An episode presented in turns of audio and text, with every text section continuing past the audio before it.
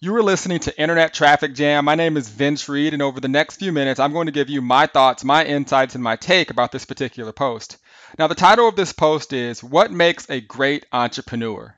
And I wanted to talk to you about this because you know, I had the opportunity to interview and mastermind with one of my best friends in this industry, Mark Hoverson, an eight figure earner yesterday. And if you missed that podcast, you can definitely scroll through and, and listen to the interview with Mark Hoverson. Um, it's, it's a ton of value. But we were talking about, you know, some of the things in which entrepreneurs have to overcome. Like, for example, sometimes if you're selling a product or service or you're looking to get someone to join your business, you know, that person may say, I don't have enough money or I'm broke. And that's going to be a hurdle that you're always going to have to face um, when it comes to business.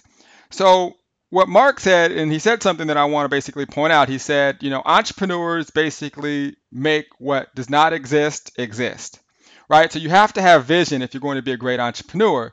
And if you're re- if you're realistic with, you know, a lot of amazing success stories, and you listen to them, almost every person that I know um, that I truly respect started off in really rough situations, broke. You know, Mark told the story of how he was in a trailer and couldn't literally afford water. The water that they basically had, um, they got a notice that said they couldn't drink it. So they had to buy all of their water and they couldn't even afford water. So imagine being, you know, like that. And you know, my other buddy Ray Higdon talks about how he was literally, I believe, almost a million dollars in debt. So if you have one dollar in your bank account you had more money than him. And obviously, my story, you know, having foreclosure notices put on my door, not having a car for a couple of years, being completely broke, not knowing where my next paycheck was going to come from. You know, how was I able to get myself out of that and become an entrepreneur and start creating amazing results? So, the way that I what I took from that that conversation and the best way that I can explain it to you is it's just the way that you perceive value. I tell people all the time that when you understand the value of value is when you start to make money.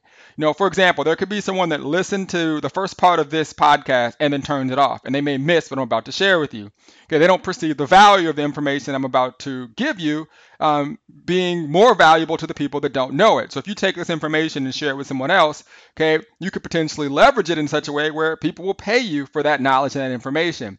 So, for example, let's say that um, someone tells you if you don't give them $5,000, they're to hold your whole family hostage and, and start killing them one by one. Kind of crazy to picture, but I want you guys to get the point chances are you would come up with the $5,000. Now, you know, that's because you obviously understand that the value of you coming up with that $5,000 is going to save your entire family.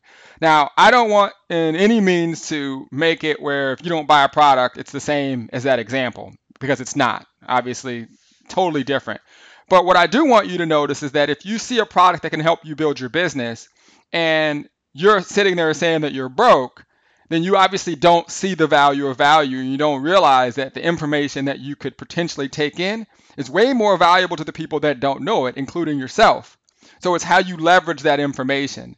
So whenever you see information out there that can help you get better, okay, you don't want to look at it as what is it going to do for me? Am I going to be able to get my money back? You want to ask yourself, what kind of impact is that going to make on my audience? What kind of impact is that going to make uh, to the people that follow me and connect with me? And if you do that, you'll create an amazing business and you will condition yourself to be excited when things come out. And you'll realize that no matter what a person charges for any type of product, you're getting a steal because you're going to be able to convert that information into knowledge, real world knowledge that you can use, implement, and teach. And you'll be able to become an amazing entrepreneur and you will start to see things that other people simply don't see because you'll be making things that don't exist exist. So I hope you got a ton of value from this. And um, also, if you're listening to this, and uh, depending on what day you're listening to it, um, I'm having a webinar tonight uh, to basically go over, you know, the exact funnel I used uh, to sponsor thousands of people. Um, it's a it's a funnel that I use that um, helped create one of my first seven-figure earner students. Um, and uh, you can g- gain access to that. Just uh, you know, take a look at my blog post, or um, obviously, if you're getting emails from me, um, it should be there. And also, if you're a person that's looking to get more traffic and leads for your business, you can go to myinternettrafficsystem.com. Um, if you want more free training, uh, you can go to vincereed.com. If you want a place to capture all of the amazing leads that I'm going to teach you how to get, you can go to mitspages.com. That's M-I-T-S pages.com. Be sure to leave a comment below. I look forward to seeing your thoughts, especially if you're looking at this on my blog. You are listening to Internet Traffic Jam. My name is Vince Reed, and I will see you on the internet. Take care.